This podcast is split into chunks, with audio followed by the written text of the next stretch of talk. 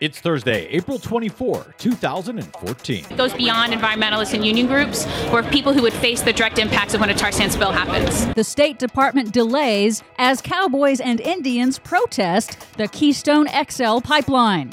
Landmark $3 million judgment against a fracking company. Oil industry unprepared for oil spill in the Arctic. Plus, It looks like the Arizona desert. It looks like there was a, a fire here, but unfortunately there wasn't a fire. It was just the oil spill degradation. the legacy of the BP oil disaster in the Gulf four years later. All of those legacies and more straight ahead. From BradBlog.com, I'm Brad Friedman. And I'm Desi Doyen. Stand by for six minutes of independent green news, politics, analysis, and snarky comment. News the greenies are not going to like today. Biofuel made from corn is actually worse for the environment in the short term than straight up gasoline. ethanol made from corn residue may actually be more harmful to the environment. harmful to the environment. Trying to help is pointless. Yep, this is your Green News Report.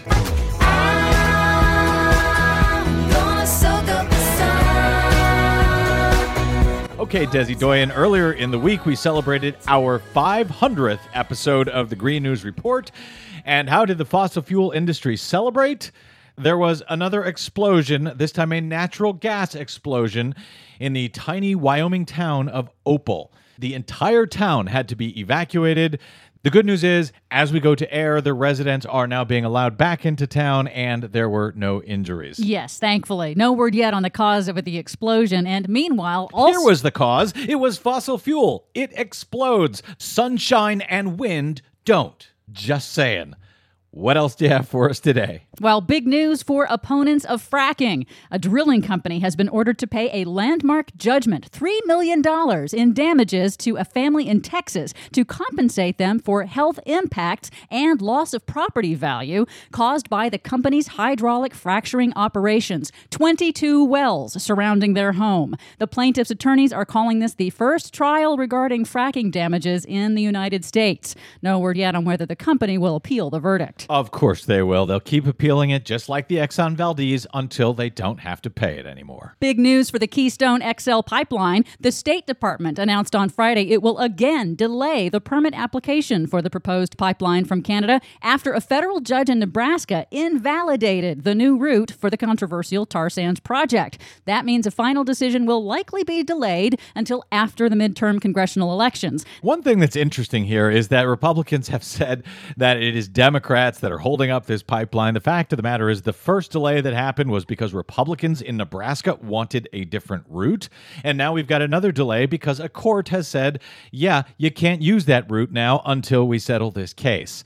But Republicans aren't uh, known to let facts get in the way of a good political fight, I guess. Meanwhile, there's a week long protest action against the pipeline being held right now on the National Mall in Washington, D.C. by a group called the Cowboys and Indians Alliance. Jane Kleeb of Bold, Nebraska says the State Department's postponement only strengthens their resolve. This delay continues to stiffen our spine to make sure that the president rejects Keystone XL. And so the next few months, we're going to keep on organizing, keeping our landowners together who refuse to sign with TransCanada. And we're also going to turn our eye to elections and make sure that folks who support the pipeline are defeated in their elections this cycle. Also, speaking of oil, this week marks the fourth anniversary of the BP oil disaster in the Gulf of Mexico. Oh, happy anniversary. Yeah, when BP's push for profits at all costs led to a rig explosion that killed 11 men and caused the largest offshore oil spill in world history. The New Orleans Times Picayune reports BP's oil is still washing up on Gulf Coast beaches and still harming wildlife. The bones of black mangrove stumps are all that remain of what was once a thriving bird rookery here.